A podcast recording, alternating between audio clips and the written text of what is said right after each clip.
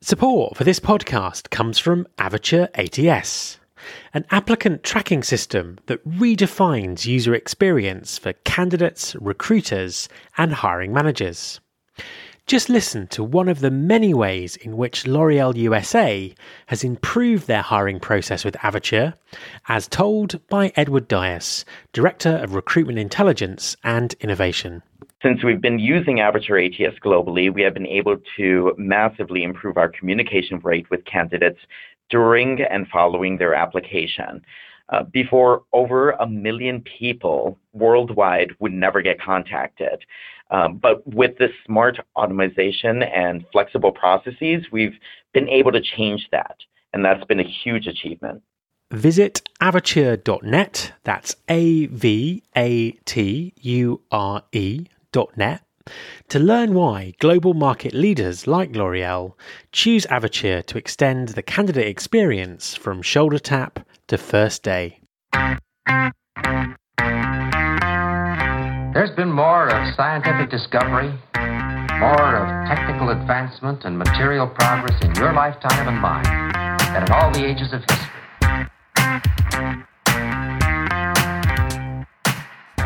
Hi, this is Matt Alder. Welcome to episode one hundred six of the Recruiting Future podcast. The most consistent thing I hear from talent acquisition professionals is that these days everything is always changing. Whether it's availability and expectations of talent, technology, budgets, resources, or even communication preferences, nothing is constant anymore, and many long-held talent acquisition truisms are now out of date. So, with so much to achieve and so little time to do it in, what do talent acquisition leaders need to prioritise to ensure success? My guest this week is industry consultant Elaine Orler. In the interview, Elaine shares some brilliant insights about talent acquisition strategy, technology, and the candidate experience. Hi, Elaine, and welcome to the podcast. Hi, I'm excited to be here. Thanks, Matt. So could you introduce yourself and tell us uh, a little bit about who you are and what you do? Absolutely. Uh, name is Elaine Orler, and I founded a consulting firm called Talent Function nine years ago. I've been focused specifically and squarely on the talent acquisition equation and getting the people, process, and technology right. Um, prior to founding Talent Function, I worked for various other consulting firms and started my career in H R as a recruiter in a startup in, in California called Qualcomm, which is no longer a startup. It's quite a big company now. um, six years ago, I also co-founded the Talent Board, which is the nonprofit entity behind the Candidate Experience Awards, a passion of mine to see that interaction and relationship happen with the candidates and recruiters in such a way that everybody leaves at least neutral and hopefully positive, but anything is better than negative. And more recently, I have taken on the co-chair position with L R P for the Recruiting Trends and T A Tech Conference. So excited about talent acquisition is pretty much my my lifeblood on top of my marriage and my two amazing kids. Fantastic. And um, I want to sort of talk more about the candidate experience and um, the, the conferences are sort of a little bit later in the conversation. But really just to start off with, I'd be really interested in your perspective about how talent acquisition is is changing um, and, and really kind of how it's changed over the last few years and, and what you're kind of seeing now sort of going from twenty seventeen towards twenty eighteen. Uh, great questions. And I think, um, you know, there, we've had different moments in the last twenty years where there have been um, casual changes, and then there's been some pretty hard right or left turns. Um, and I think we're we're moving into a probably what I would call a hard right turn on talent acquisition um, coming into twenty eighteen and twenty nineteen. There's a there's so much pressure to do more with less, continuing us. Um, on top of that, the skill shortage that is just such a hard mix for many organizations um, to tap into where that talent really is. And then throw on top of that the technology evolutions that are happening on a day in and day out basis. I get to opportunity to work with companies that are saying, okay, push all that aside and let's just go back to what is it we're really trying to accomplish. And I think talent acquisition's number one mission to every corporation they work for is competitive differentiation and competitive advantage. if we don't get the best talent, our company doesn't win. And so going back to those fundamentals are some of the things I'm seeing organizations do to say, it's not about how many products we have. It's not about how many steps in the process we do. It's about, can we engage with the best talent, get that best talent into our organization so that we can have competitive advantage over, over the rest of market. And as talent acquisition thinks that way versus the transactions or the tracking steps, or if I hear one more thing about time to fill is the most important variable in talent acquisition, it's not. But those are the things I get to talk about on a day in and day out basis. Very, very interesting. And I think the the, the skill shortage thing is, um, you know, is, is kind of particularly relevant because it, it, it seems to be a, a global problem for, you know, for a number of um, a number of different reasons. You mentioned competitive differentiation. What are you seeing people do to to to achieve that? What uh, you know, what's kind of what's kind of working for people at the moment? Uh, great question. I think. For me, there's there's two things I see within the organization, and then I see how they're delivering that difference. And the first is it's the mindset within talent acquisition, understanding that um, and holding on to the the mindset that talent is the only competitive differentiation one company A has from company B. Um, products can be recreated, we can we can borrow them, we can license them. Um, technology can be used the same way or differently. So the only thing that's really left that provides that X factor to organizations is the type of talent they're able to acquire and and retain within their business. So when I see organizations that see that as their their cornerstone to how they're delivering recruiting, the delivery model is also radically different because that's where candidate care and relationships become um, foremost, the most important part. Because this person may not be the best person for this job right now, but if they meet all the other criteria, you don't want to bug, you don't want to bug them off so that they don't aren't interested in the next job you might have two weeks from now.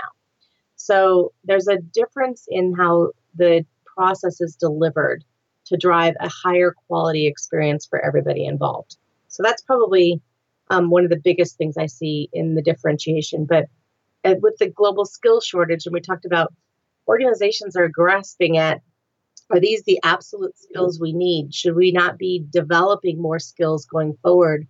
I'm hearing of more and more programs where organizations are going into the the high schools and the um, secondary schools, et cetera, to start to stimulate thoughts around some of these other degree programs before they even get to sec- to college and universities. Because if we don't start getting people into this kind of discipline or mindset, the skill shortage is going to become even worse.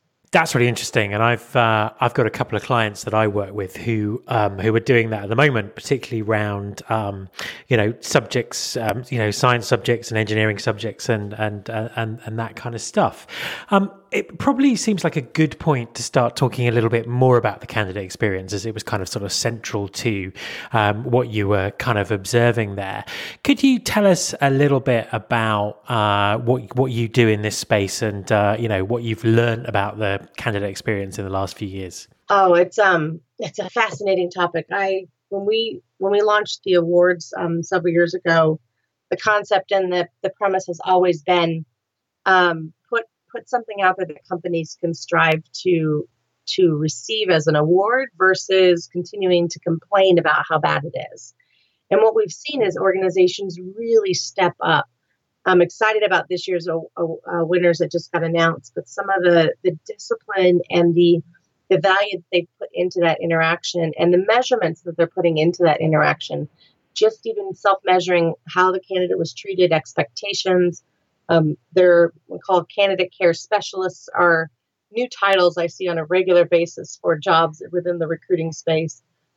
But the I think the biggest thing that I've learned and taken away in the last three years on the data is it's a global initiative. It's they what a candidate expects in North America versus Europe versus Asia Pac or even individual countries is actually not that different. Every all candidates just want to be treated with respect. The global data that we have, even from last year's data, two hundred twenty-eight thousand survey responses across I think forty some plus countries and seven languages. It all comes back to the same thing. Tell me where I am in the process. Tell me if I've got a chance. And if I don't, be honest with me so that I can move on and look for another job. And I'm not sitting here hopefully waiting and, and anticipating that I'm going to get the opportunity to be let down later. And these basic, well, fundamental inter- interaction and relationship principles are so prevalent globally. And to see organizations really stepping up to say, communicate how they're going to tell a candidate they're not right for that position, but right for the company down the road, it's a it's a balancing act. But we're getting we're getting better. We're getting much better at the communication. And I think the other thing that I'm seeing evolve um, incredibly well is we're getting better at using technology where it needs to be used in the right amount of information. I'm seeing less and less of the forty-five minute application process, which I couldn't be any more happy about, because asking a candidate to invest forty-five minutes into telling you everything there is to know about them in your format so that you can give them six seconds of a review and rejection, I think is just wrong. So I'm seeing less and less of that, and I'm excited about that change. Well, that's that's excellent news, because I, I couldn't agree with you more there. Um, what, what I find interesting about the candidate experience is that Um, most of the employers that I speak to have a kind of a recognition and a willingness that it's something um, something they need to improve, but but many of them many of them don't. So from the kind of the, the companies that you kind of see winning the awards, what's the, what's the difference with the companies who actually go out um, and make a difference to their candidate experience? Because it's obviously obvious that a lot of companies want to do it, but don't necessarily um, you know execute on actually. doing it. So, you know, what what what makes kind of a, a winner in this in this space? Oh, a great question. And um, the the research from this year's data will come out um, end of year, early next year. But even just digging into the research from the last three years, which we always keep available to anybody that wants it, um, the difference has really been where where things get measured and what gets measured for performance. So, if a recruiter is incentivized or or measured by time to fill. How fast can I fill that position, irregardless of the other ten candidates that were in the cycle that were probably good, but I don't have time for them because I have to worry about getting this one through the door. Um, there's a behavioral trend that happens, uh, but if they're if they're incentivized and their and their performance is measured by their overall experience, even candidate survey data, manager survey data, how they're creating this connection piece to happen. There's a slight difference in, in time to fill. The difference between two to three days in time to fill, but quality of hire and quality of overall experience start to take more precedence. And those organizations tend to be the ones that are in the top echelon of these winners. Um, a couple of them have just gone really full throttle at candidates are customers. Their, their relationship matters to us. And we're going to treat them with the highest level of respect we can. Now, respect doesn't mean they always get the job. It also doesn't mean we we give them false messages of hope.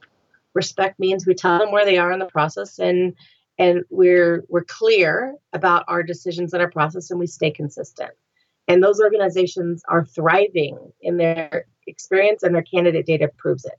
You mentioned the role of technology in all of this. Could you could you sort of tell us a bit more about that? What what types of technology um, are you seeing used, and you know what, what what's working and what's what's working well and what's working well not, and what's working not so well? You know, technology has always been my um, this candidate experience is a passion. Um, I'll call that my my first career child. The second child's been technology all along. Because I think technology in and of itself can be such an amazing enabler when implemented right, when the strategy is aligned with the technology and the technology aligned with the strategy, um, it sings quite well. And there can be a beauty in the way in which it can enable a recruiter to be more successful. Unfortunately, over the last ten, fifteen years, we've been inundated with point solutions and product solutions that are solving for myopic and niche pieces that need to be solved for. But today, recruiters are inundated with anywhere from five to thirty different products that they have to touch just to get a hire done. And um, as I will talk with organizations and just start inventorying the number of logins they have to have or the number of um, process steps they have to repeat between product A and product B and product all the way to Z, um, it's such a, a, a waste of time and energy. So Um, today, I'd say technology is a is a jumbled mess of wires that probably need to be reconnected in such a way that makes for a stronger current of information. On top of that, the new technology that's coming out, which is much more intuitive, which I would have to say I'm much more excited about, um, is actually now taking on the transactions so that recruiters can do, be more proactive and interactive in their relationships. Um, first generation recruiting technology was all transactions. And I think we're finally getting into this true next generation of technology, which is creating a better conversation and creating a better interaction. Now, how fast organizations can adopt the new technology and replace the old will be, we're going to be in that cycle for a couple more years. Yes, absolutely. I, I couldn't agree more. And and is this new technology? I mean, there, there are all kinds of sort of labels that are that are that are flying around around automation and, and artificial intelligence and all kinds of arguments about uh, technically what's what and, and and how does it work. But you know, what are you really seeing going on? What what aspects of it are the most impressive for you? All of that, for sure. I think um, what I look at in technology today is where is the solution helping me to be a stronger recruiter, or stronger talent acquisition professional, stronger talent advisor.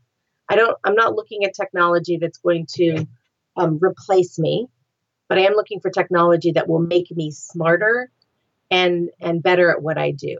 So when I think of things like that, I'm thinking of products that are um, the mindset of taking on a transaction or activity, the simple step of knowing if I if this person's moved to resume review, what what are the next actions that should be happening? And can the system interpret that, you know, these two things should happen and start a scheduling component as an example.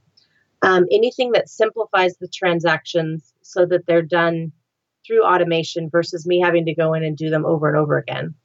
But the advanced technology I'm keeping an eye on right now are really the ones that are saying, that are drawing correlations to past performance to help me predict how I'm going to perform future. Um, when I create a new requisition and publish that job, I want to know what the competitive landscape is.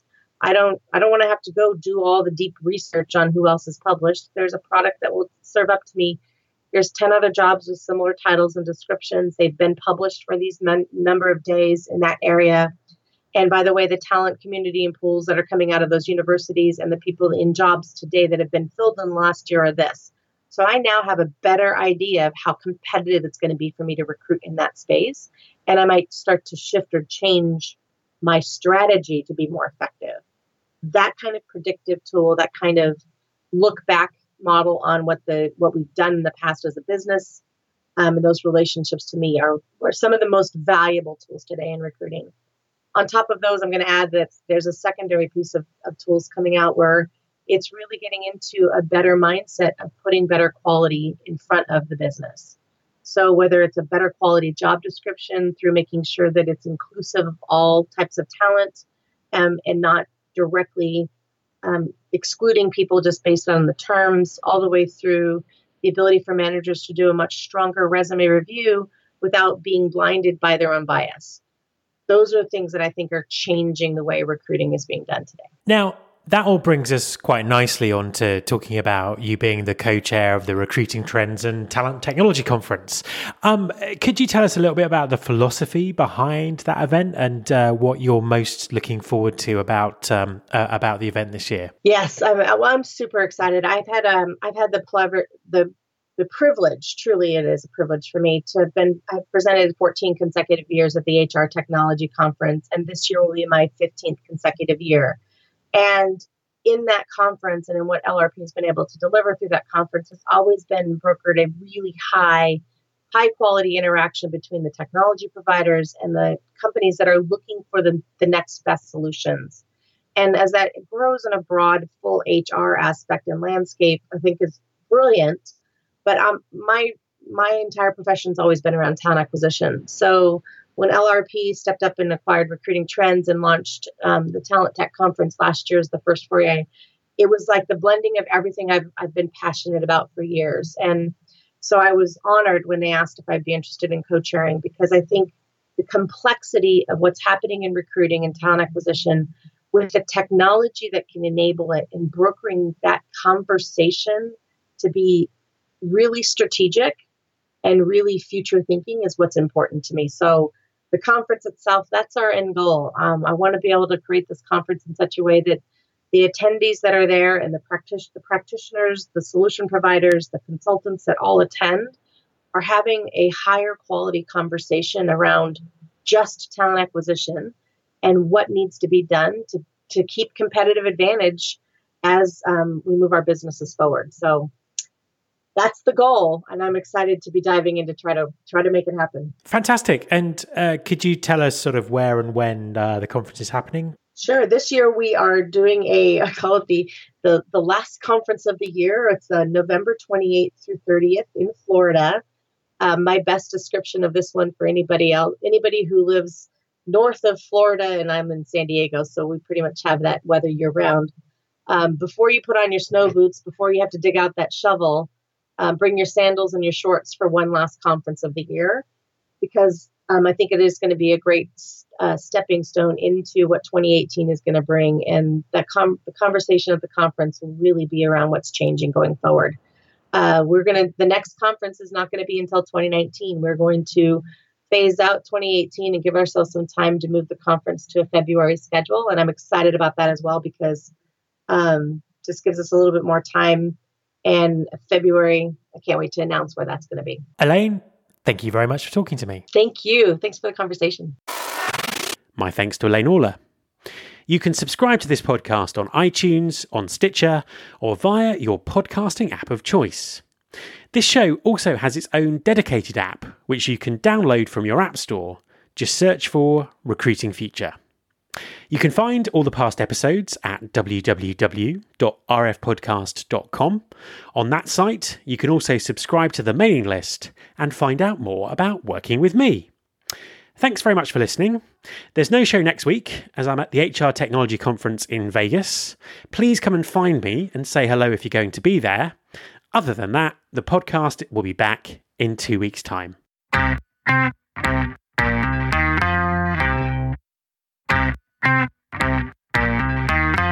This is my show.